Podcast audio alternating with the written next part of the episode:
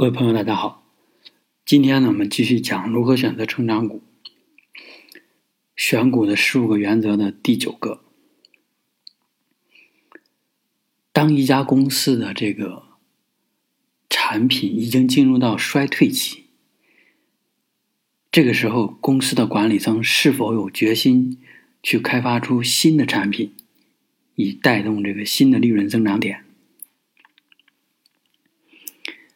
也许你会说，这一个这一期的这个题目啊，就是这个选股原则，跟上一期相似或者一样。上一期我们说的是，一家公司它现有的产品是否有足够的市场竞争力或者市场占有率，能够保证在未来几年呢，这个产品能够持续的盈利。今天我们讲的是。相反，就是当这个产品已经进入到衰退期，进入到它生命的这个晚期，它的市场占有率、它的用户群体正在萎缩的时候，那这家公司的管理层是否有决心去开发出新产品来？注意呢，我们这里讲的是决心，而不是能力。为什么？因为其实你已经做到了行业的那个，对吧？已经把产品做出来了。这会儿其实能力不是第一位的，第一位的是决心。只要你有决心想做这个事儿，你一定能做成。就怕你没有决心，吃老本儿，就指望着以前那几个产品，对吧？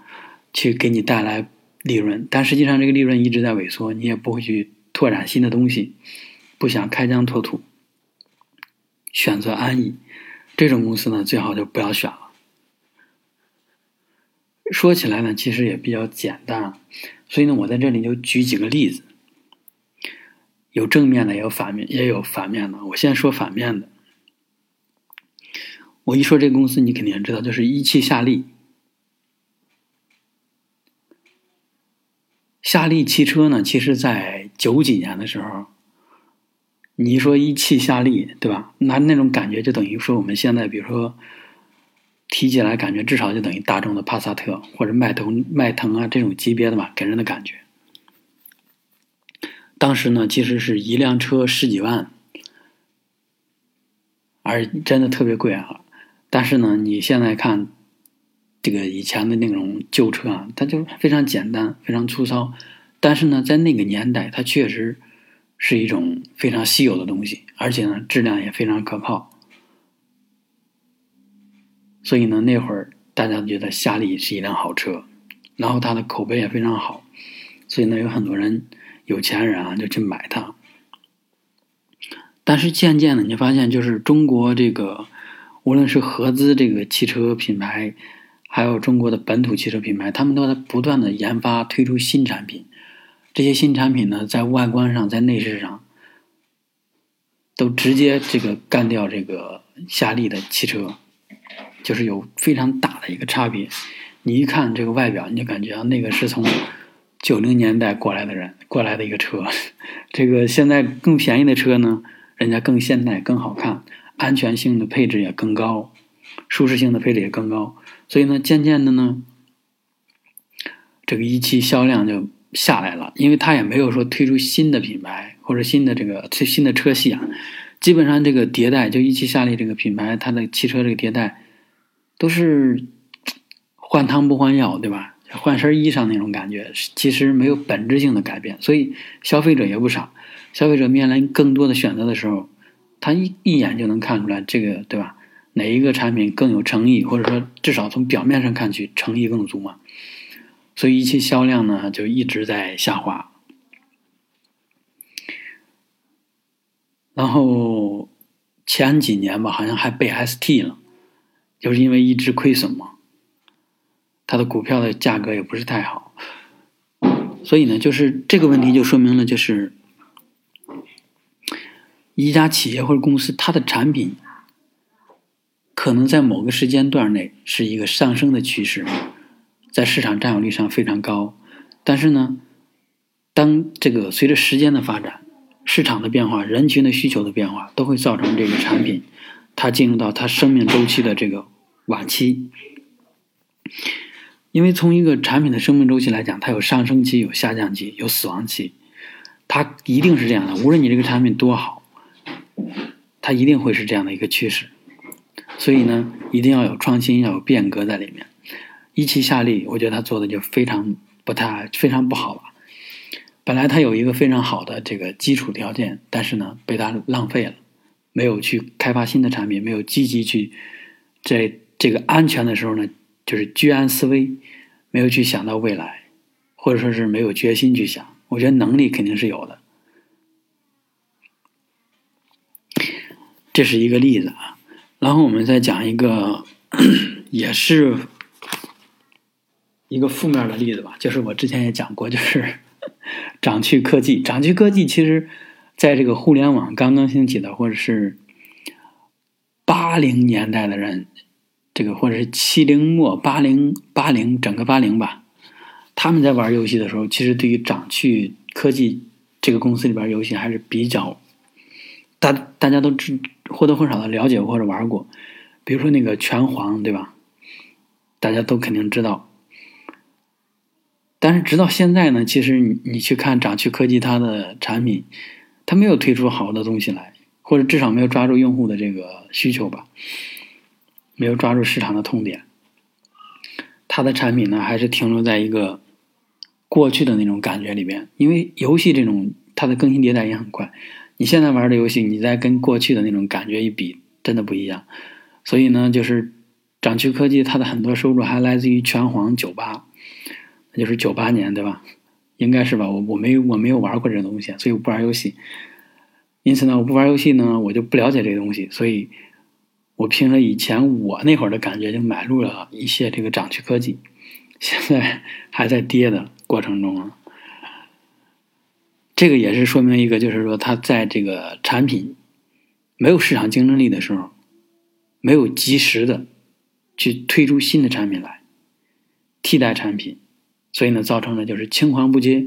这样的话，你的收入呢就无法保障，业绩肯定是一个下滑的趋势。好，我再讲两个积极的正面的例子吧，一个是东阿阿胶，一个是云南白药。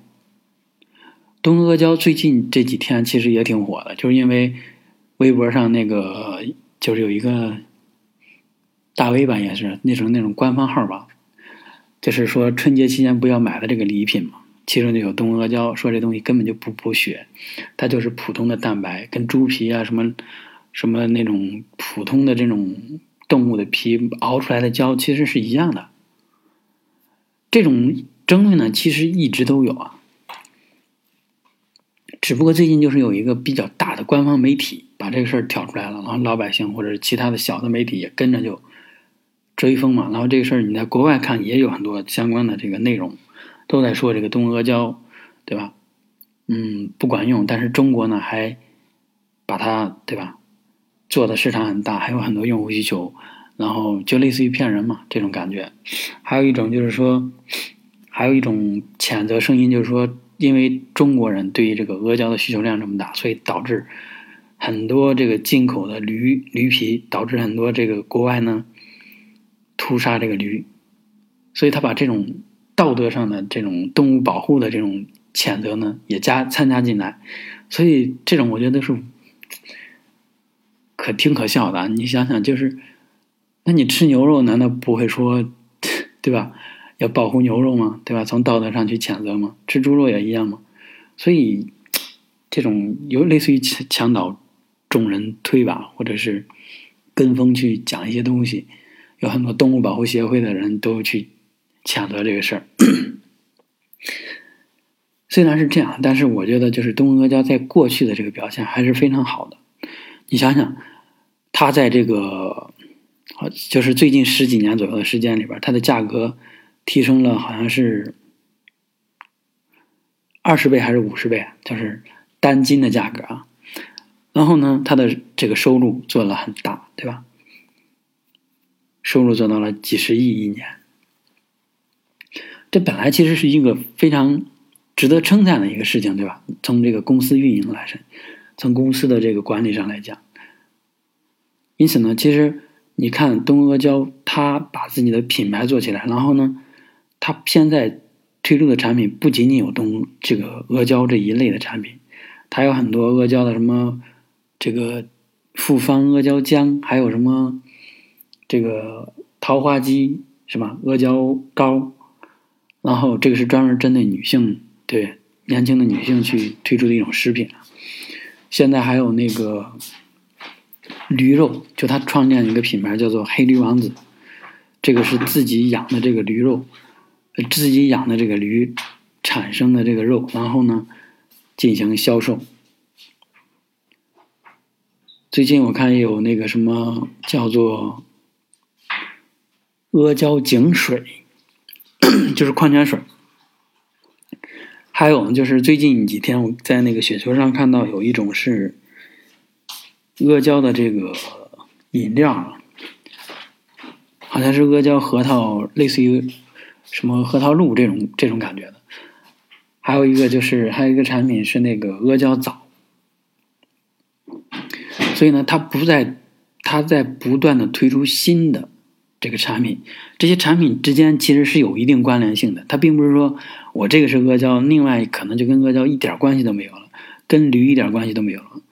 可能那个阿胶早关系弱一点，但是跟这个剩下的产品，其实跟它的这个阿胶关系都是围绕着阿胶这个产业去不断的拓展。比如说这个驴肉，对吧？还有那个 阿胶井水。因为阿胶它的这个制取啊，就是制作其中一步非常关键的啊，就是史书里边记载，就是用阿胶的这个水才能做出来，对吧？熬制才行。所以呢，他把他这个阿胶当地的这种水也当做一种资源去包装一下卖出去。从这种做的事情上来看，其实是一种比较值得鼓励的，或者一种正确的做事方式。所以呢，从这个角度来讲，我觉得东阿阿胶的现在的这个管理层啊，其实是一种值得我们去学习和鼓励的一种商业上的行为。但是反过来说，这个阿胶具体有没有用？到底，比如说是补血，还是说是对人身体有没有帮助呢？我觉得这个东西的过去争论也一直存在啊。我很难相信说，可能。我们普通大众的一些讨论，就把一些就把这个存在了很久的一个东西，彻底的把它不用了，或者没有消费群体了。我觉得这种事儿是非常罕见的，所以我个人还是比较看好东阿阿胶的。正因为所以，就比如说现在啊，这个舆论趋势是持一个怀疑态度，有可能会造成东阿胶这个股票价格的下降。我认为这是对于一个投资者来说，有可能是一个好事儿，就是你可以去最近关注一下它，它的价格有可能会继续下跌。如果下跌的话，可能会让你以低的价格买入到这家公司的股票。当这个舆论之风过去以后呢，可能人们就淡淡的健忘了。很多人就是他之前吃阿胶，他觉得阿胶对他身体有帮助，别管是说。这是心理上的，还是说真正的未经证实的？他依旧会去消费这个东阿胶。相反呢，呃，另一方面来讲呢，就是那个中医的一些药方，它如果里边含了东阿胶，它应应该还会继续让你去推荐你去买一些，然后吃，对吧？配合来吃。所以，我个人感觉就是这种东西呢，其实是一个无法被证实的东西。就是很难被证实啊！如果一旦像这个，比如说一加一等于二这种特别理性的或者是一种特别具象的东西能够被证伪的话，有可能阿胶就不会有市场了。但是呢，其实你不要忘了，就是东阿阿胶它的产业并不是说这个仅仅现在啊，就不仅仅有这个阿胶，它还有一个驴养殖场，对吧？然后围绕这个驴去做了很多这种商业化的东西。所以我觉得，即使说这个东西对它短期内或者像未来的一段时间内有一个收益上的影响，这样的话，其实更能考验这个东阿阿胶的管理层，他在面对这次危机的时候，让他想到他未来应该怎么去更好的发展自己的这个公司的规划，然后更好的去宣传，如何去正确的宣传，或者说是建立自己产品的一个印象。所以这个危机，我觉得是一个机会啊。然后我们再说第四个公司，就是云南白药。云南白药其实也是中国这种的保密配方的一个东西，它是在战争的时候，它的止血效果是非常好的。所以我觉得这个它的本来这个云南白药，它这个市场已经是非常稳的一个，对吧？稳的这个产品了。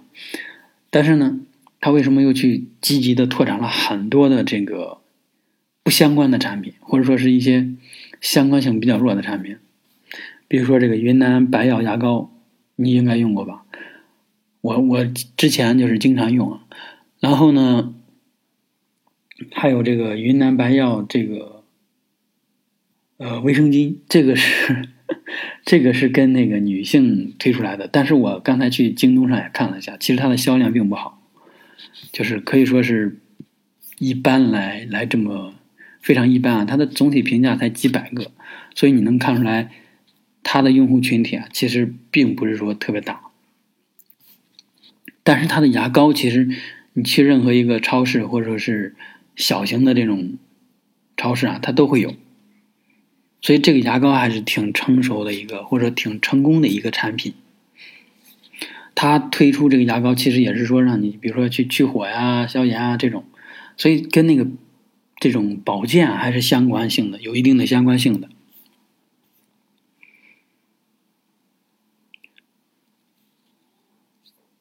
然后呢，其实这个呢。就说明了云南白药这家公司，它其实就是，当它遇到了一个相对趋于稳定或者趋于饱和的一个白药的这种市场需求的时候呢，它要积极的去拓展一些新的产品出来，这样能够保证说它的利润、它的收入不断的去增长。否则的话，如果你只只卖白药相关的东西，它那个市场需求整体上可能就那么大，除非发生战争。但是如果发生战争，可能 整体的经济都不好，所以那种我们就不说了。以上这四个公司呢，我觉得就是正好印证了我说这一点，就是当公司的这个主打产品，它的市场占有率趋于饱和或者是下降的时候，公司的管理层是否有决心去开发新的产品？我还得强调一下，这里呢，我说的是决心，而不是能力，因为能力，我觉得就是是第二位的，你这个人的主观意识是第一位的。如果你没有这个意识去做、去想这个东西、去想要做这个事儿，能力再强，他也不会去做的。然后呢，这是跟我们上一期讲的那个。现有产品的这个市场占有率那个考核这个标准其实是不相冲突的。